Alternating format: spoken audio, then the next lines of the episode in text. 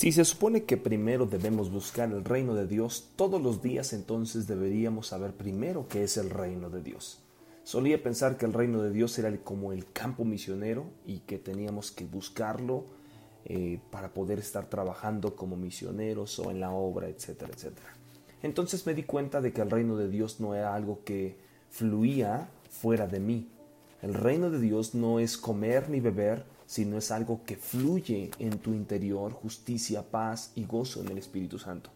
Por lo tanto, primero busco el reino de Dios y esto significa convertirlo en una prioridad cada día para que mi hombre interior fluya con justicia, paz y gozo en el Espíritu Santo. La justicia no es tu propia justicia, basada en lo que crees o en lo que piensas, no son las buenas obras, es un regalo de Jesús que es su justicia. Dios quiere que te establezcas en la verdad de que puedas creer que eres la justicia de Cristo Jesús.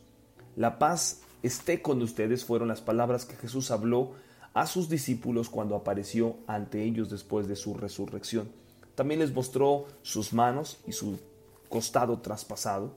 Dios quiere que sepas que su obra terminada de su Hijo es la que ha traído la paz. Tu conciencia puede estar ahora en reposo porque tu deuda de pecado ha sido resuelta. Tienes la paz de Dios y la paz de Dios habita dentro de ti.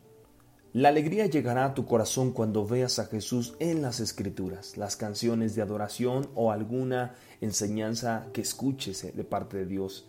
Es el mismo gozo del Espíritu Santo que llenó los corazones de los discípulos cuando vieron a Jesús, sus manos y su costado. Entonces cada día haz una seria prioridad de verte justificado en Cristo. No seas consciente más del pecado, sino en cambio sé consciente de tu justicia.